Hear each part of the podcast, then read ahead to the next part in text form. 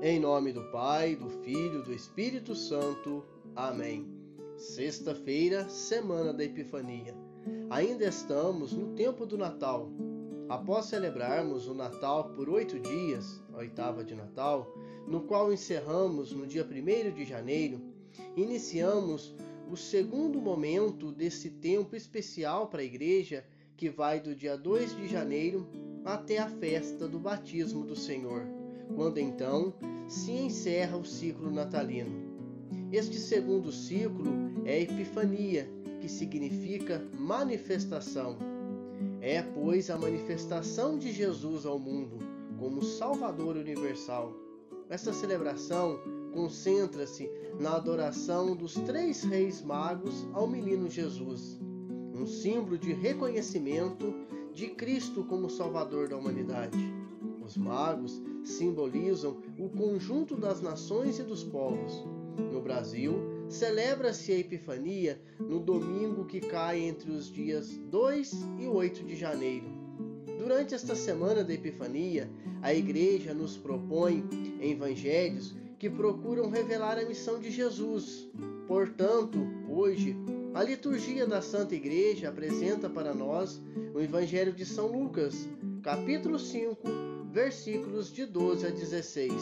Ouçamos com atenção. Aconteceu que Jesus estava numa cidade e havia aí um homem leproso. Vendo Jesus, o homem caiu a seus pés e pediu: Senhor, se queres, tu tens poder de me purificar.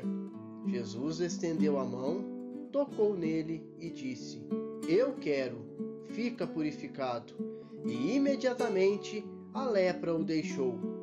E Jesus recomendou-lhe: Não digas nada a ninguém. Vai, mostra-te ao sacerdote e oferece pela purificação o prescrito por Moisés como prova de tua cura. Não obstante, sua fama ia crescendo e numerosas multidões acorriam para ouvi-lo e serem curadas de suas enfermidades. Ele, porém, se retirava para lugares solitários e se entregava à oração. Palavra da salvação.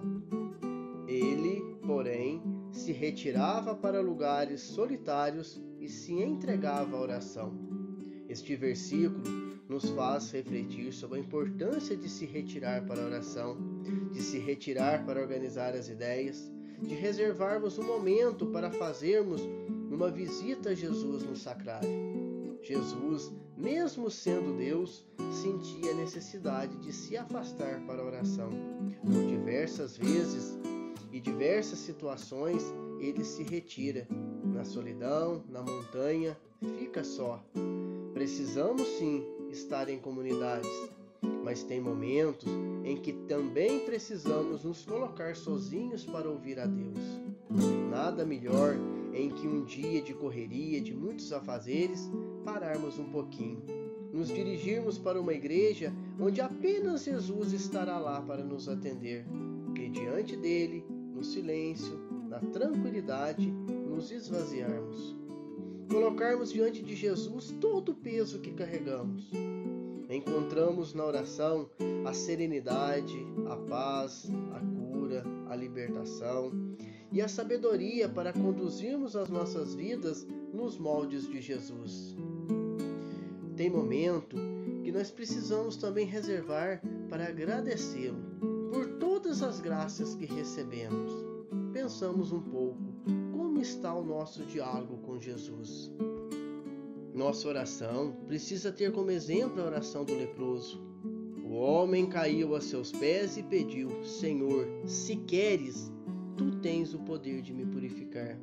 Vemos a confiança e o desejo de cura. Ele, apesar de ser considerado impuro, de não poder se aproximar de ninguém, cai aos pés de Jesus e deixa ser tocado por ele. Além da lepra, aquele homem precisava de cura interior, de uma mudança de vida. Por isso Jesus o mandou ao sacerdote. Todo aquele que se depara com Jesus tem o curso de sua história alterado. Precisamos estar na presença de Jesus diariamente. Aquele homem não queria ser apenas curado, mas seu desejo era ser purificado. Se quiseres, pode me purificar. Jesus o curou e determinou para a tua purificação, procure o sacerdote e oferece em sacrifício o que Moisés determinou, conforme podemos ver no livro do Levítico, capítulo 14. Tomando as palavras do padre Roger Araújo, o poder de Deus está muito além da nossa fé, porque o poder de Deus se aperfeiçoa na fraqueza. Jesus Cristo quebra as barreiras e nos dá libertação. Basta inclinar-se, humilhar diante do Senhor, clamar, suplicar para que na vontade do Senhor as coisas aconteçam e através dos olhos da fé possamos ver o agir de Deus, pois o restante não está em nós, mas no seu agir. Qual é o melhor lugar para fazermos isso? Penso que é diante do sacrário.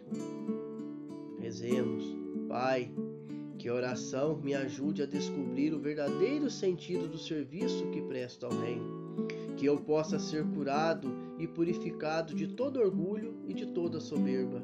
Livra-me das tentações. Amém.